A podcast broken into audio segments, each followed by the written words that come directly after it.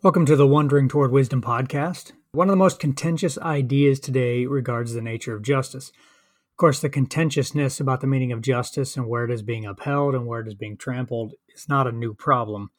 We debate the justice of everything from the coronavirus lockdown to wars to economic systems and distribution of resources to land rights and abortion and even down to the balancing of toys among children, which leads them to cry out that most familiar of refrains, not fair despite having this idea of justice and injustice coming along not long after we learned to speak, and despite also being extremely practiced at pointing out injustices in others, as well as being particularly adept at defending our own actions as just, we don't really know what justice is.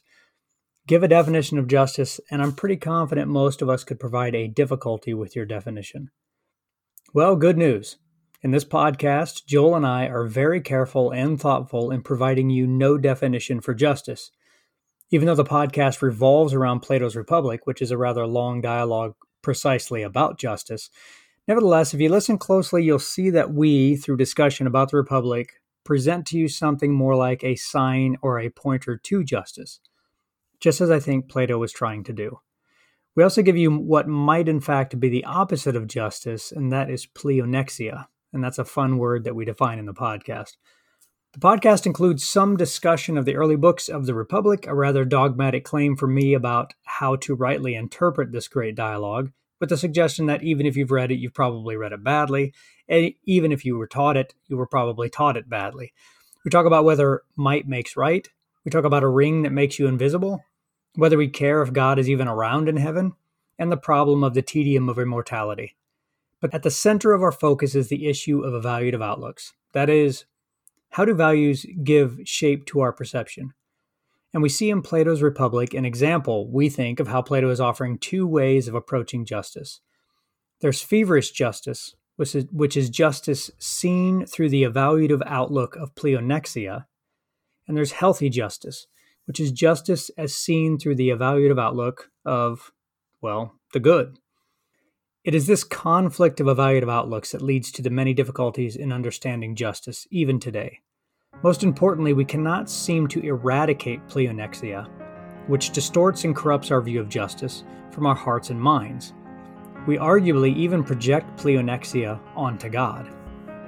So, all this we cover in a kind of wandering about through the ideas of the Republic with the hope that will uncover some spur to wisdom.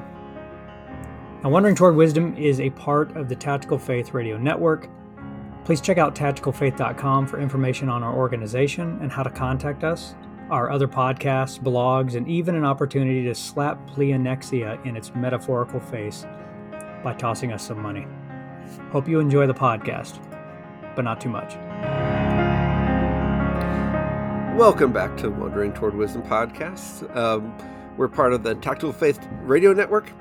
And today is a momentous day for our podcast because you may notice our sound quality has dramatically improved. Uh, Travis and I have new microphones, and um, we're loving it. And we hope that you love it too, even though that may. Uh, you may now realize what our voices actually sound like and not what you thought they sounded like given the uh, poor quality of microphone we previously had. Uh, with all that said, uh, thanks for joining the podcast today. Um, today we're going to start down a new path, um, still connected to the evaluative outlook stuff that we've been talking about for months now. But today we're going to start looking at some of the philosophers throughout history who have held to um, who've used something like evaluative outlooks in their thinking. Uh, they may not have called them evaluative outlooks, but their focus was on being able to perceive the world in a certain way. That the way you perceive the world matters, um, probably even more than the way you think about the world in and of itself. Because um, the way you you perceive it is comes before how you think about it. Um, and so the goal is for us to see the world rightly, to see the world, um, to perceive what's true and good and beautiful as true and good and beautiful. And today we're going to start with Plato. I mean, we're philosophers. If we don't start with Plato, I think we have to turn in our philosopher's card. Um, if you if you know our interest and expertise, uh, Travis uh, in his dissertation focused a lot on Plato. So he's going to uh, lead us today in a conversation talking about the Republic and how that relates to uh, evaluative outlooks. And we'll also make some connections to Christianity in the midst of all this, too. So, um, if you've had an intro to philosophy class, there's a good chance you've read at least some of the Republic, if not all of the Republic. Um, and so that this might be a little more familiar to those of you who have taken an intro philosophy class than than some of the other philosophers that we'll talk about. Um, but we're starting with Plato, and Travis is going to take it over from here. I think to a lot of people, they might see Plato as perhaps one of the uh, most boring philosophers, and therefore, you know, that's why we study him is to try to drive people away from away from philosophy. And the Republic is a large, long book that may seem very boring and disconnected, but I think I actually think Plato is uh, is brilliant, and he's brilliant because he has sort of a because of how he thinks about topics and the and the kind of uh, discussions and dialogue that he creates. He is uh, he's actually very very provocative and and requires us to really think about things. So let me let me give an example uh, let me give a couple examples and then we'll talk a little bit about the socratic method and and various things kind of connected with that. So if you've read anything about the republic or you know anything about plato's republic you know it's a book about the nature of justice. The greek word for justice is dikaiosune if you uh, have ever studied New Testament Greek, you know that that word is generally translated righteousness uh, in the uh, in the New Testament, uh, but it's the same word, justice, righteousness, and so justice ultimately has to do with you know what is it, what is that crowning virtue that brings all the virtues together. So if you're looking for uh, what's that one virtue that if you have it, you have all the others. Um, justice, at least for the Greeks, was considered that and in fact, justice is one of the four cardinal virtues, uh, and the four are wisdom, courage, temperance, or moderation. How do you, depending on how you want to interpret that, and of course, justice. And the, all these topics are covered in in the Republic, but the primary one is justice. The interesting thing about the Republic is the just city that Plato describes, that Socrates describes in his conversation with with his interlocutors. This is written by Plato, but it's Socrates and his interlocutors speaking the Just City is terrible. No one would want to live there. There's all kinds of nastiness going on in it. Um, there's a couple good things that seemed kind of maybe forward thinking for uh, for Plato's time, but for the most part, the city doesn't seem like that good of a city.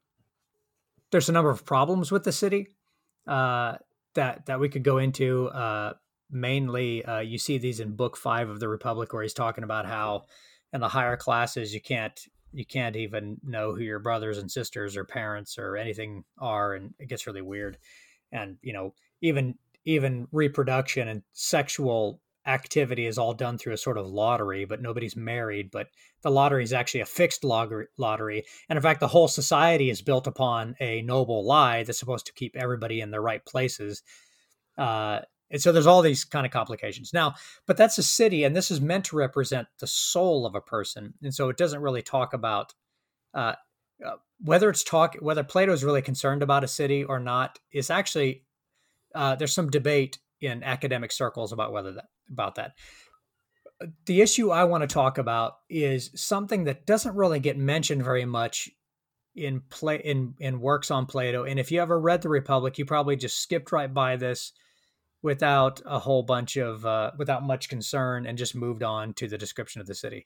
And that's a that's a, a little event that takes place in book two where they start building the city. So book one socrates has some interactions with a guy named polemarchus as well as a guy named thrasymachus. Thrasymachus is just polemarchus gives sort of a a reasonable understanding of justice, but doesn't quite, but doesn't seem to be able to get it right. We're going to come back to that kind of idea here shortly. So- Socrates does a Socratic dialogue. Eventually, Polemarchus gives up.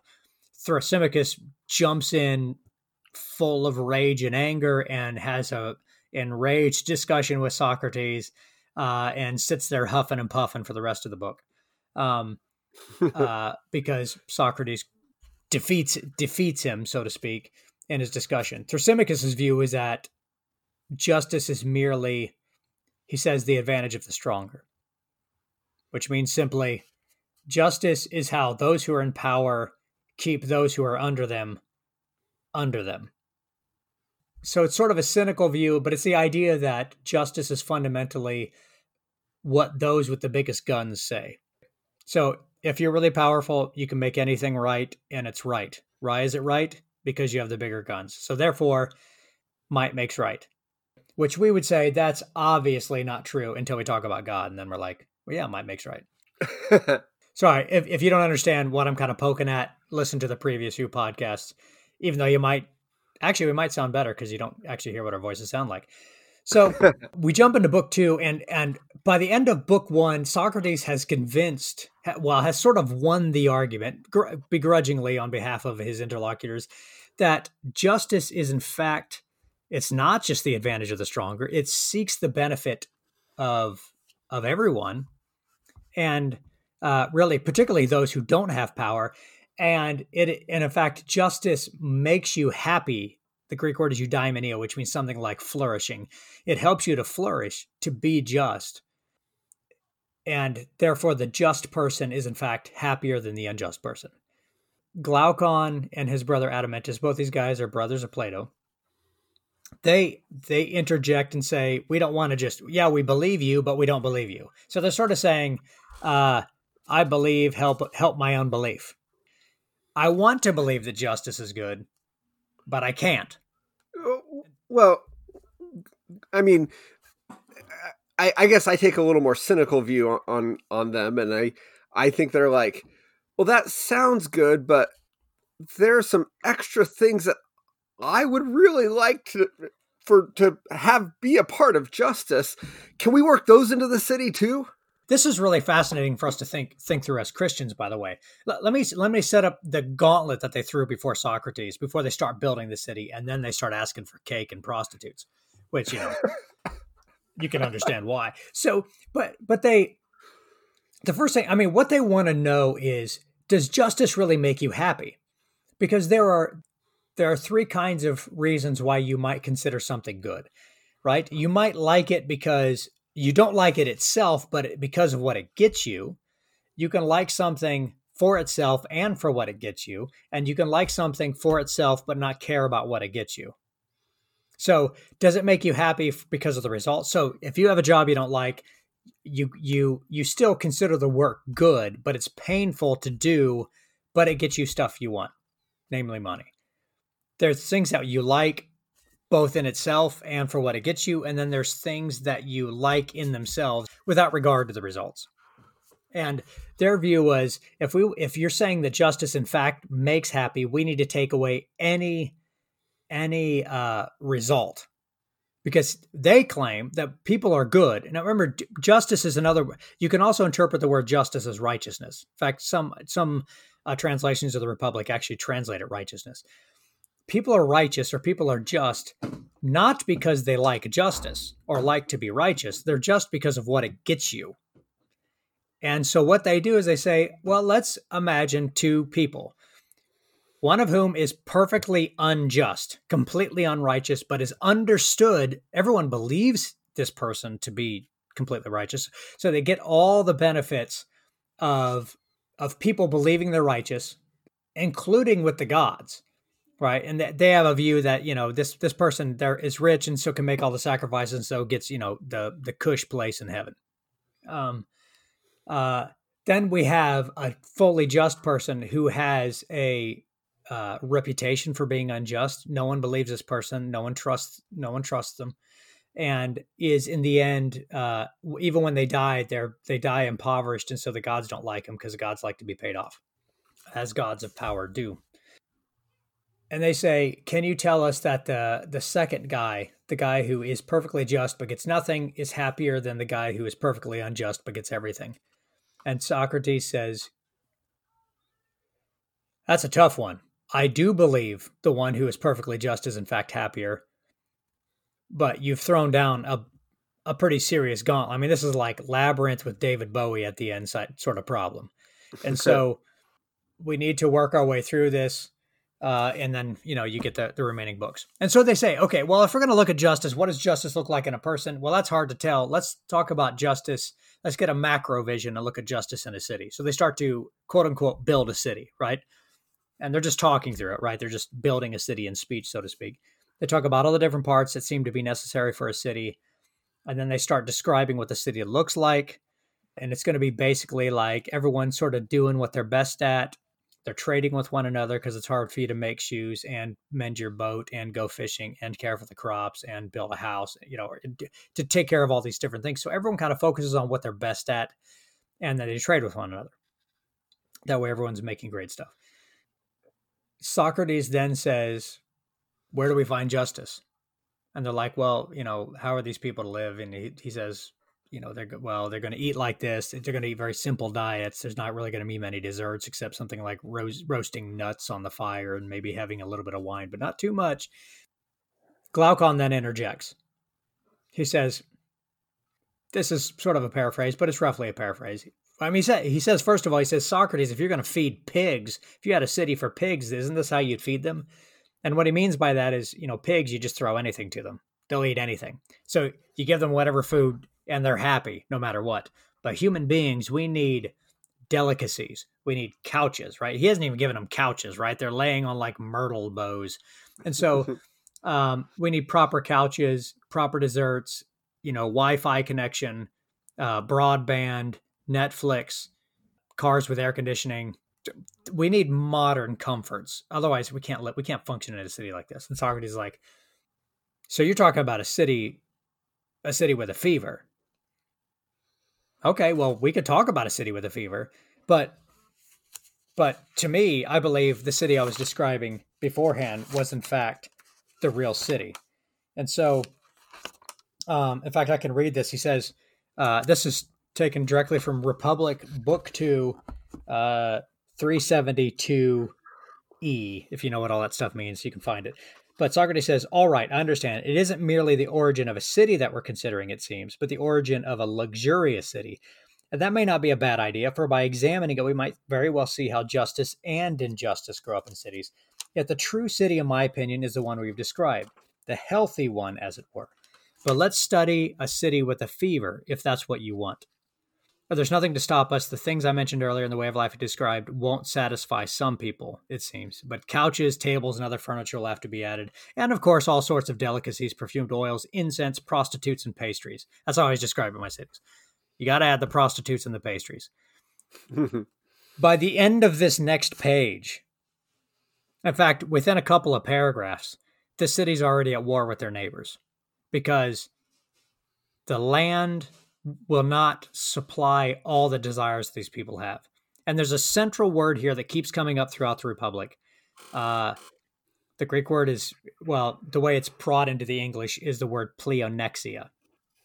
And this came up over and over again in the conversation with Thrasymachus. In fact, near the end, when Socrates was kind of doing the finishing touches uh, of killing his his view that justice is merely the advantage of the stronger, Socrates talks about trying to outdo, outdo, outdo this kind of language. And and the idea is that the one who is just, the one, the right thing, the virtuous thing never seeks to outdo the virtuous. It seeks to simply be virtuous. It's always the unjust or the lack of virtue one who's always trying to outdo the others. And and yet Glaucon here talks about more and more and more, and it comes out throughout. And the word pleonexia appears. This this idea of wanting more to outdo keeps coming up. And so what what Socrates just said in the first book Book one of the Republic is pleonexia and justice are opposites. Glaucon has said, Yeah, I want a just city, but can we throw a little pleonexia in there? And Socrates like, Well, you're asking to add, you want a glass of water, but you want a little oil added in. And then you want to see a clean glass of water. Well, let's give you a glass of water with oil in it and see if we can get a clean glass of water, right? I mean, oil and water don't go together very well, just like pleonexia and justice.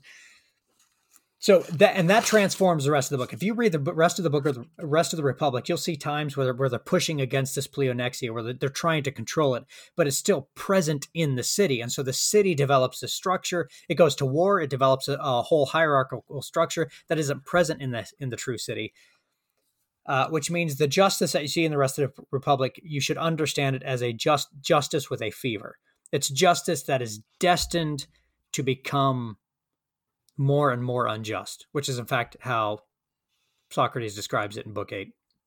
It inevitably falls into greater and greater injustice. So, given that, what does that have to do with evaluative outlooks?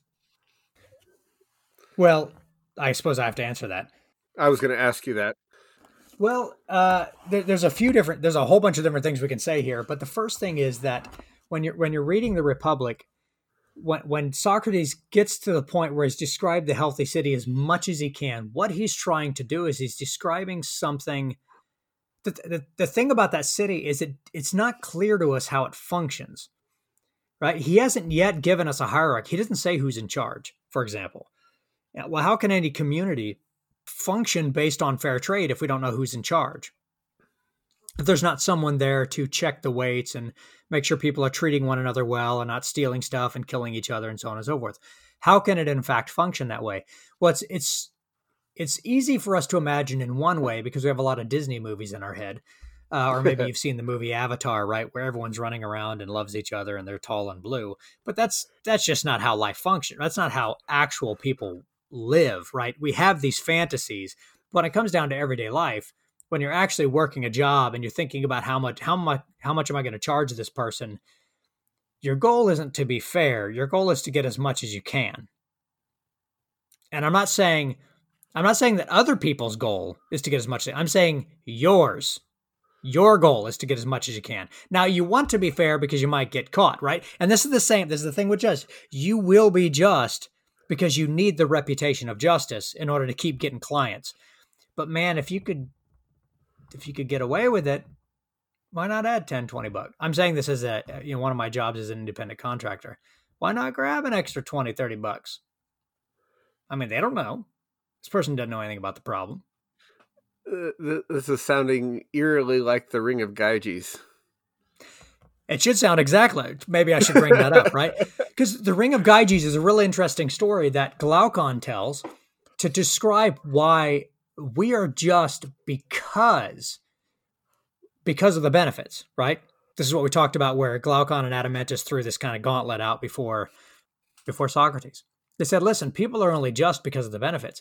And this is this is what's troubling for Christians, right? Are you righteous? Are you justice? Be, are, are you justice? that'd be weird. Are you just because because of the benefits in this world? Well, no, but we we seek the benefits in another world, right? Or another life or something like that, right?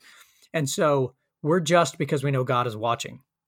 What that means you're just just for the benefits, right? Are you just because you love it? And the whole issue is uh, the Ring of Gyges is sort of like a hall pass, right?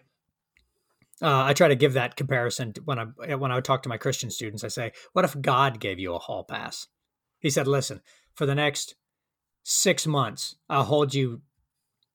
I will not hold you to account for anything that you do." Which it seems like forgiveness by Jesus is a hall pass, but let's if we understand it that if you understand it in a certain way. So Ring a guy, this guy is running around and he and there's an earthquake. You know, he's he's like a, a poor shepherd. There's an earthquake. The earth cracks open. He looks down there. There's this giant, you know, giant looking uh, dead guy or whatever, and there's a ring on him. And he's like, he pulls the ring off and he puts it on his finger. He's like, sweet. And for some reason, it fit him, even though it was on a giant. So it fit him. And he, uh, uh, this just sounds sort of like Lord of the Rings, by the way. And so he, uh, you know, he goes back to the council and they're talking about sending basically their taxes to the king, and uh, he's fiddling with the ring. And when he t- when he takes the setting and he turns it toward himself, he goes invisible. Now he doesn't notice. I mean, he eventually notices that it's doing this because every time it turns it toward himself, nobody people act as if he's not there. And he's he tries it out, fiddles with it a few times, like, whoa. He got himself onto the uh, the group that was to go meet with the king. He used the ring to seduce the king's wife, which is interesting. I don't know how a ring making you invisible could help you, unless you look like us. Um, but he uses it to to to seduce the king's wife and then kill the king and then take over the kingdom. And the idea is that if you were given a ring of Gyges, that is something that kept you from having to face any of the consequences of your actions. What would you do? And Glaucon's claim is you do anything. Well, that's what happens, right? I mean, you know, I, let's think of a stereotype, right? A woman walks into an auto auto repair shop. Do they get charged the same amount? In a good auto repair shop, they do. And a good, yeah, and a just one, they will. And you know, you know, maybe consider if you go to your normal auto repair shop versus if you're on a trip and you're stuck in the middle of nowhere. And they know you're never going to come back. They don't care. They know you're, you know, they know that you live in wherever you live in Indiana and you're somewhere in Arkansas. You're not going to come back here to get your auto, your car fixed again. What do they care how you feel? And so, uh, course, you know, you can put a review on the internet these days, but, uh, you're more likely to be taken advantage because the, the, you're not facing the consequences. And the and the when we get into circumstances where we don't face the consequences like when you're alone with your phone and nobody's around you act differently than if you're in public with your phone right? That's a reference to something probably none of you have any issue with uh, unless you're if you're diogenes the dog then you act the same in public as you do while you're alone but that's that's another philosopher we might never talk about. So, so this idea is that is that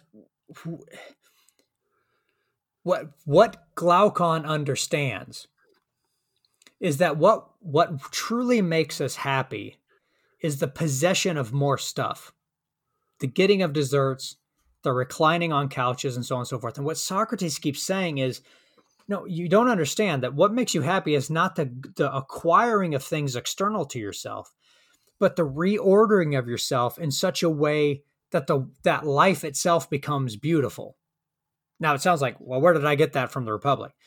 Uh, I'm pulling from a lot of Plato, but the idea is this: is if how can this society? So let's look at that original society, right? We have a bunch of people, the healthy city. We have a bunch of people working, doing their own thing. They're trading with each other well, and they're eating I mean, do they have desserts? Well, sort of, but it's not super fancy ones that make you sick and give you cancer, which is the kind I like. Do they do they have a chance to relax? Yes, but they he says he goes throughout. He says they only they only have as many children as they can handle, right? So they're not just like it's not like some sort of hippie commune, right? Where they just you know free love, you know, right? They're thoughtful in how they do things. They're thoughtful in how they eat. They they don't have any more clothes than what is necessary for the work they need to do. So even talks about them working naked in the summer, and uh, and then wearing adequate clothes in the winter, right? And you, whatever the you think of the weather in the in the Asian Asian peninsula. And the idea is that Plato wasn't trying to be some sort of freak. The point is is that well, if the weather's nice in the summer, you don't need clothes, right? It's a waste of money. Um, and so, you know, I mean, you probably say maybe they could at least wear shorts or something uh, and women should wear a top. But th- the idea is that it's it's very very simple. And people, why do people trade with one another appropriately? Because they're not out to get more. The pleonexia element is gone. It's the it's the constant desire. It's the belief that if I get more, I'll be happy. I just need a little bit more. The problem is and this is why this is why Plato is so hard to understand and he's misinterpreted by I think he's misinterpreted by most people, but even including scholars. But don't tell anyone I said that. Um, he's misinterpreted by, by most is be, is because he's trying to tell us. Listen, it's not you're you're trying to you're trying to get the right answers, get more stuff. You're trying to get all this stuff. But what Plato's trying to do is trying to transform the way that you think, the way that you're perceiving. And so the only way this this healthy city could function is if each person truly understood that getting more doesn't make you happy. But what's the perception of the world that believes that getting more makes you happy? Maybe I should ask you that, Joel. What what is it about us that makes what is our evaluative outlook, I would say, that causes us to think that the the possession of more things makes us happy? That that's actually the essential element of what makes us happy. Well, I, I think it's an element of comparison. I mean, we we live our lives in a way that instead of focusing on who you know from a Christian standpoint, who we are to be in Christ, we're more concerned with how do we compare to everyone else. Um, you know, e- even sometimes if you think about, you know, if we if we really want to christianize it sometimes we we play the virtue game where it's like i have more virtue than than other people and that makes me better but that's missing the whole point of what virtue is about. Virtue isn't about how do you stand in relation to everyone else. Virtue is about your pursuit of becoming like christ. And so when your focus is not on on the good on christ when your focus is looking around you and and trying to play some comparison game, trying to get ahead of certain people, um, and, and being okay with being behind other people, I guess you could say too. Um, that's that's a toxic mentality, and it doesn't just have to be material things or money. It can be, like I said, virtue. It can be all kinds of things. But what what Plato is is getting at is is that that comparative mindset, that wanting to be recognized, that uh, finding your value in in what happens um, and how people how you're perceived. Um, when that's where you find your value, you're you're not you're going to be incomplete. Your your happiness, your flourishing is going to be incomplete at best. Yeah, and I think this this is really good because if you think about the nature of comparison, I think that element. I mean, this is what pleonexia is all about. Pleonexia is is wanting to outdo, to gain more. I mean, you're not only you're not just comparing yourself to to other people. You're also comparing yourself to, to what you were previously. Like, is my bank account bigger than it once was? And you could go through this whole list of of, of how that of how that works. Um, and I, I want to throw in some terminology that we used before the who-ness and the whatness, or the actuality and the potentiality. But think about if your actuality is you as a person, who you truly are, the way that you relate to what you are, that is your body, your your the things that you own, the way you're, you know, so on and so forth. You're looking to get what is required not only to maintain your potentiality, but even to enjoy, for your potentiality to flourish and be healthy and even find some enjoyment, right? But all that enjoyment is for the sake of who you are.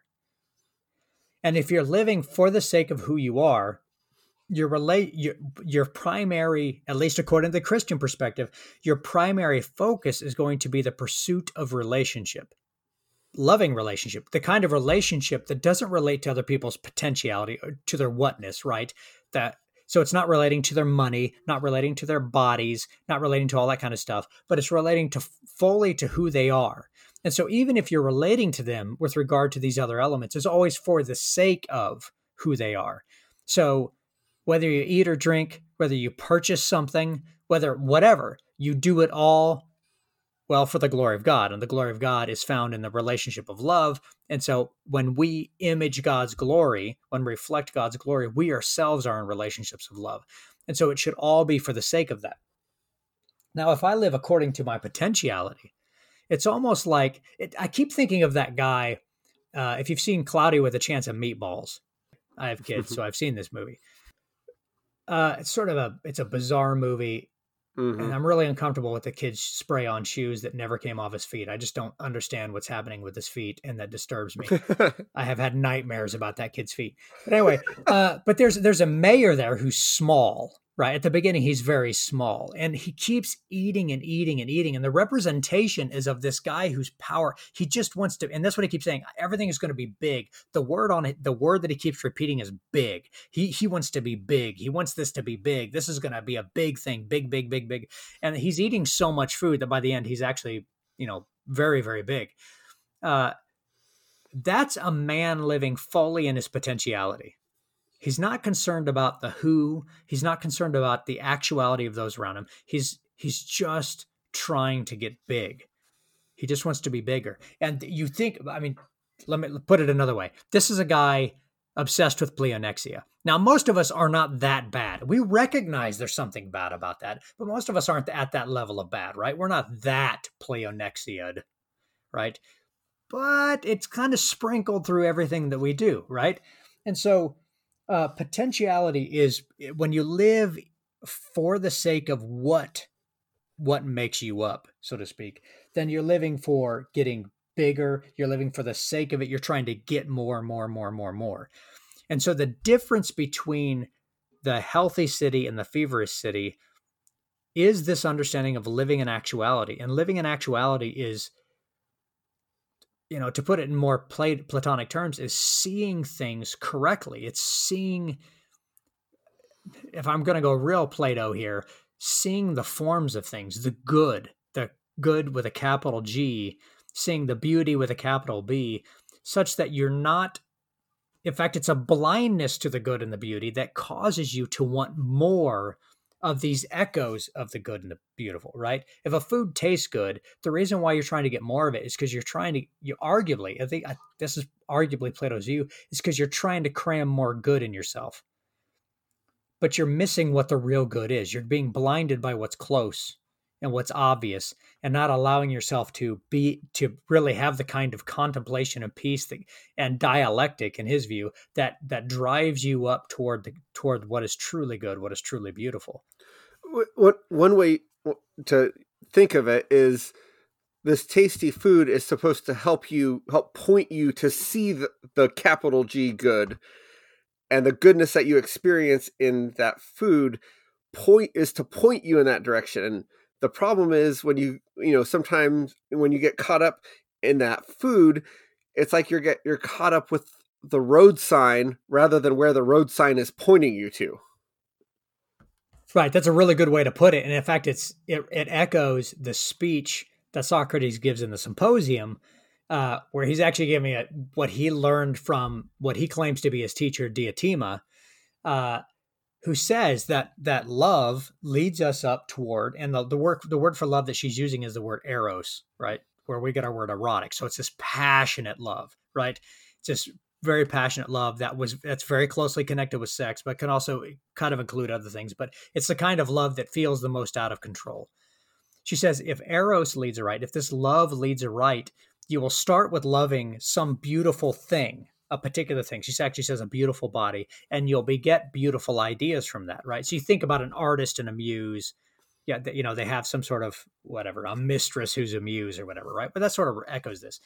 Um, or you have a scenery, a, a setting that's beautiful, right? If I'm going to do writing or if I'm going to do my thinking, I like to sit here by the window and look out upon the, you know, the green of the university or this pond or whatever. Um, uh, and you begin with that and then you begin to work your way up until you get to the forms themselves but you ha- you end up recognizing that all these things are pointers and that's not that they're not beautiful it's that it's that they're they're trying to take you beyond themselves which is why people who are obsessed with with simply the possession of phys- physical beauty or the possession of some kind of physical goodness in particular they they they get more and more and more of it and then they become dissatisfied with it. It's never enough. It's like i can't now i need to i'm gonna go try it with this body right? So you see these people who are like you know movie stars who are marrying the most beautiful sought after everyone wants to look at them movie stars and everyone's beautiful and perfect because their whole life is really about looking beautiful and perfect. And you know they're divorced after six months. Why? Because that beautiful and perfect isn't enough. Well it's it's what they think they're going to find someone that's more beautiful and more perfect? Well no. The point is they're they're looking in the thing and so they keep trying to gobble up more pleonexia pleonexia i need more i need more i need more i need more and because of that they never they never find peace and rest they never find happiness in where they are and they always need more stuff but that more stuff is never enough and they just get emptier and emptier right the reason is is because they're not looking at the signposts. They're not looking at them as signs pointing. They're looking at the thing as the thing in itself. This is what will fill me. And the difference between the feverish city, which has a hierarchy, has a police force, has a military force to go at war with their enemies, has pastries and prostitutes and guns. The difference between that and the healthy city, which need not go to war and nobody would ever attack them because it doesn't look like they have anything anyway, and they are at peace with one another and there's no hierarchy is the initial people are living for the sake of the good and they manifest the good in, in what they're doing They're, they they find you know if i'm fishing i'm doing it i'm seeing the beauty and the goodness and i'm doing an excellent job because i love to produce things that reflect the good and i'm I'm looking at my neighbor who maybe had a bad, you know, bad couple of months. You know, they had to hide out from the coronavirus longer than I did. And so I give them a little extra fish for the same price or I reduce the price because what I care about is the good. In the city of Pleonexia, I'm going to get every, I'm going to extract everything I can from you.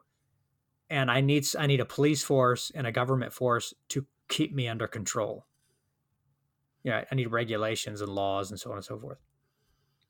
What's the difference? Well, the difference isn't the, the difference is not how much how fr- how much free reign you have. The difference is that the former and I said this over and over again. The difference is that a former city, in fact, has a vision of the good, such that they don't believe the gaining of more is going to fail them because the gaining of more won't fill you. If you have a sufficient amount plus maybe a little bit to celebrate with, right? So you can it doesn't mean you have to eat just enough to stay alive it's not about trying to live with a minimal amount. It's about trying to have the right amount to enjoy yourself, but never be obsessed with the with getting more and more and more.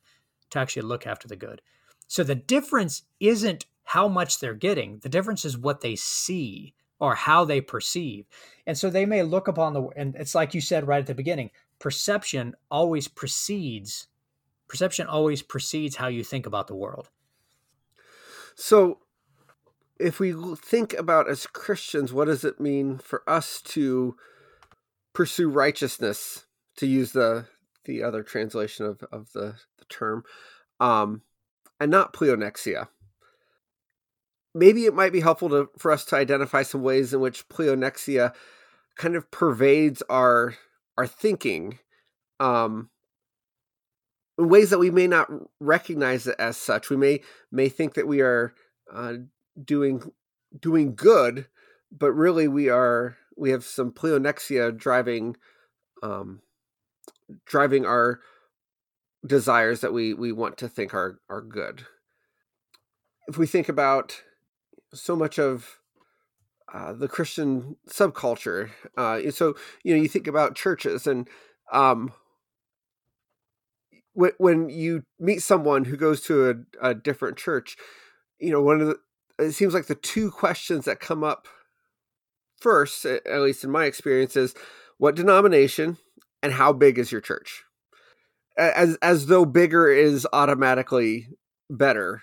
Or then there's other there's there's some people who would actually say bigger is worse. So the smaller your church, the the better your church is. But right. it's still it's still a pleonexia kind of mindset because it's all about comparison. It's it's not focused on the good. It's focused on some sort of comparable standard that you're interacting with other people.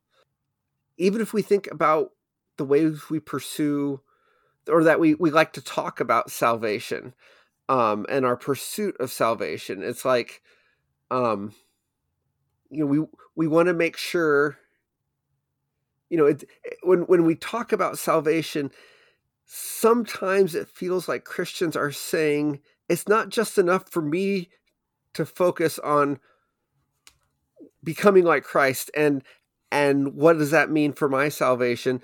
Um or the or even the corporate salvation of of the body of Christ but it's kind of like it's it becomes important for me to be able to draw a line that says I'm in and you're not when we when we so, start to draw lines on who's in and who's out and when in reality I forget which thinker said it but re- in reality, we're, we're all beggars trying to tell the other beggars where to find food. And so if your goal is you found you're a beggar and you found food and you want to to help other people find the food, that's going to look very different than if you're concerned with making sure I get my food and get as much as I want and uh, making sure that I am somehow elevated because you know these beggars these other beggars don't have my food now. And while i hope they get food too my goal isn't to help them get the food that i got. It's i've drawn a line and i have to maintain that line for the sake of my preservation yeah that's like that's like the experience of going forward and accepting christ about you know every year at youth camp right there's a there's a goal where it becomes I mean, I don't have anything wrong with people like recognizing how they've faltered, how they've how they've walked away, how they've turned away, and I don't have any problem with people going forward over and over and over again. Have at it. Um, you know, I did, and and uh, it's it's. I think there's an important. The act is an important recognition of of of the significance of following Christ. Never because these events sort of matter in our lives that they're markers.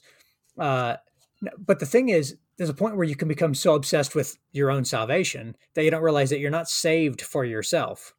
Right? You're saved to be a bearer of the kingdom.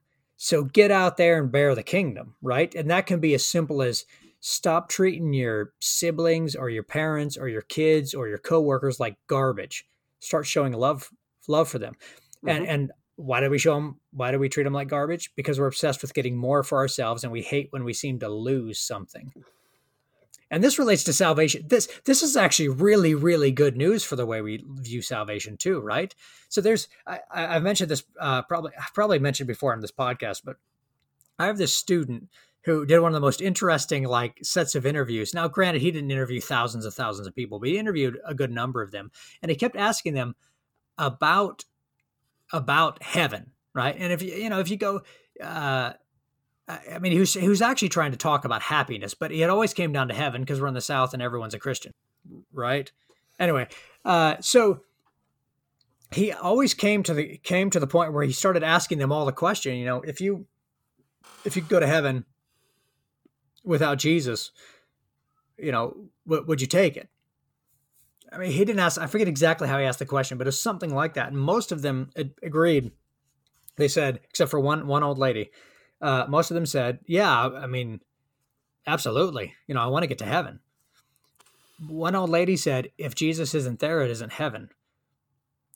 And she got it, mm-hmm. right? And the idea is is that we look at heaven as a way of getting stuff, you know, get avoiding the pain of hell, getting the pleasures that heaven has to offer, the, the stuff that we didn't get now, but now we get in heaven, right?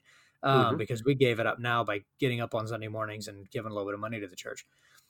But but if even if you think about that, I remember when I was young, he- heaven terrified me because uh, let's say I get to do everything I want to do in heaven, you know, for a hundred years, two hundred years, a thousand years, maybe even maybe even ten thousand years, I could find happiness in trying out the new things, right?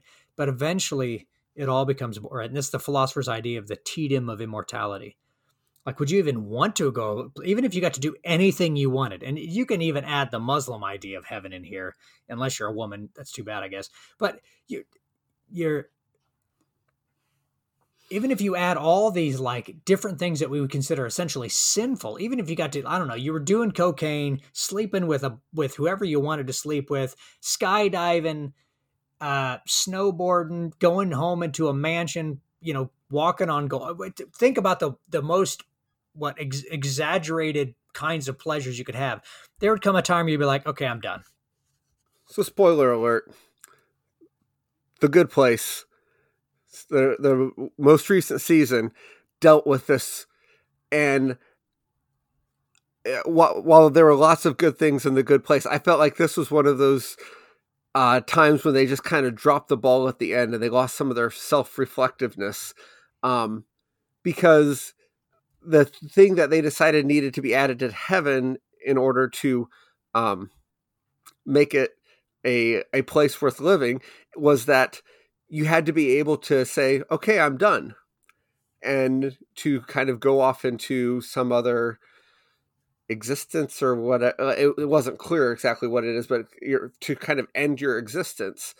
Um the only one of the main characters the humans that didn't do that was someone who I won't say who, but they they chose to do things that uh, to try different things and to grow in different ways. And this person decided that they wanted to become an architect because they felt like they could help help design worlds, design situations for people to to grow morally and to grow as as people. Um, and you know that that to me that spoke such you know so str- strongly um, as to the importance of of heaven not being a selfish place, of heaven being a self-giving place. Um, even after you know, even once we've done all the work to get the things that we deserve, no, that that's missing the point of heaven. The point of he- like, if if if if you have to be self-giving to get to heaven, why should you expect heaven to be anything but the self-givingness that allows you to experience heaven as heaven? Yeah. Well, I mean, I think I think part of the part of the goal of it, part of the thing of heaven is that it's not you're not just self-giving, you're you're among those who are self-giving, and you're among right. you're among particularly the three who are self-giving, right? And so this idea, and this is the beauty of it, is if you think about, you know, I want all this food and I want this mansion, so on and so forth, that all wears out. But the one thing that we never tire of are loving relationships. The one thing that can ever grow are loving relationships, uh, particularly with the infinite one, right? Mm-hmm. Three in one right? There's no there's no end to this. And so again when we think about heaven we're always thinking in terms of our potentiality our whatness. I want to feed my whatness right? I want to get my pleasure. I want to fulfill this desire and this desire and this desire and this desire. And if you think about that you know one of the things i want to do is eat lots of good food. Okay. Well that that will only be interesting for so long. But what what about eating good food among great friends? Well now that's a that's an entirely different thing. I can never tire of of great conversation, great camaraderie, learning about one another, growing in love together over some good food. Right? I mean, Amen. that's just that's just icing on the cake. And so the issue is that heaven is about the actuality, about becoming truly who we are and being in true relationship with the one who is. And we know, I mean, this is obvious from the beginning of your understanding of Christianity, you understand this. But then we keep devolving into glaucon pleonexia. Well, I mean, can we really be happy with that? I I need my desires fulfilled. Can we get some desserts? Can we get some pastries and some prostitutes?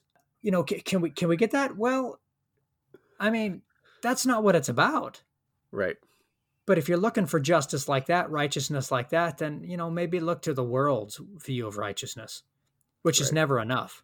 And if you and if you think that's enough, you're going to be sadly disappointed. Just like if you think Plato's talking about justice when he's talking about feverish justice, you're going to be disappointed, right? Because yep. it's not very good. It's yep. based on a lie. It involves military police force. There's all kinds of nastiness. Everything's being self. And by the way, what it basically is, the way I try to describe it in a person, is it's the rational mind using shame to control the desires which is how most of us function, right? We we know what we're supposed to do, we don't do it, and so we try to guilt and shame ourselves into being good. And that is a necessary response. That's necessarily the response to the laws that we know are right and good when we're living in pleonexia, guilt and shame. The good news is you don't need to be that way. Why? Because mm-hmm. Christ, Christ, who is our life, has appeared. Amen right? Look upon the good and love it. And so with with with right love, and this goes back to our series on uh, on the seven deadly sins too. But with the right ordering and the right love, you don't need all the laws. You don't need all that. You've gone beyond the righteousness of the Pharisees and the Sadducees and the religious leaders, right? You know, according to the Sermon on the Mount, you've gone beyond that because you're loving God and loving neighbor. Of course, love has to be understood rightly too, because it's relating to the actuality not simply affirming potentiality like you know contemporary view is like loving is letting people do whatever they want which is a weird way of looking at things. Mm-hmm. so that's some plato. If you understand plato this way you'll read him rightly instead of the silly way that most people read him um, at least according to my view plato you'll begin to understand it and you'll see some of the depth here and you re- realize that all throughout this even in Socrates' dialogues, he's always using this image of the good to call people's definitions and clear claims about what is virtuous to account because he sees something. He can't quite say it, but he knows it's he knows it's over there.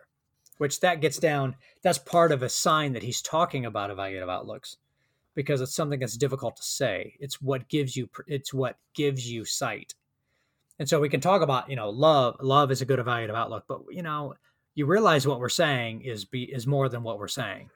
Right.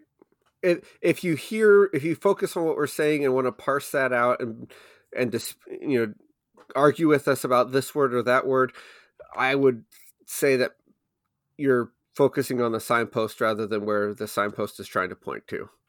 Yeah. And and and hopefully as you listen as you know we keep talking about these things you start to be able to see things a little differently that you you can start to maybe get a different perception of something or or that you can start training yourself to see things a little differently and to see things more like Jesus. Not that we have this all figured out because we don't.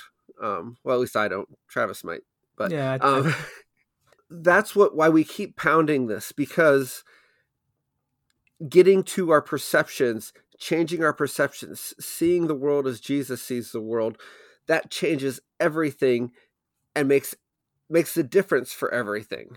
And and with these philosophers, we're trying to say it's not just Christians who realize that the perception is foundational.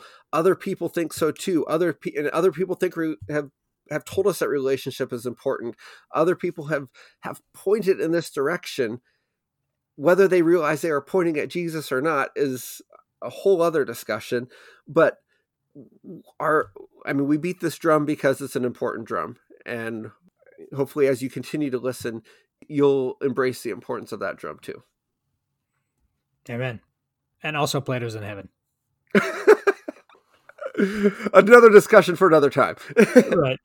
Okay. Well, I th- I thank y'all for listening. Um, we may do more. I would love to just do a series, almost like a almost like a class through Plato, through Nietzsche, through so on and so forth. I'll have to do Nietzsche sometime so you can understand why a Christian thinker loves Nietzsche so much.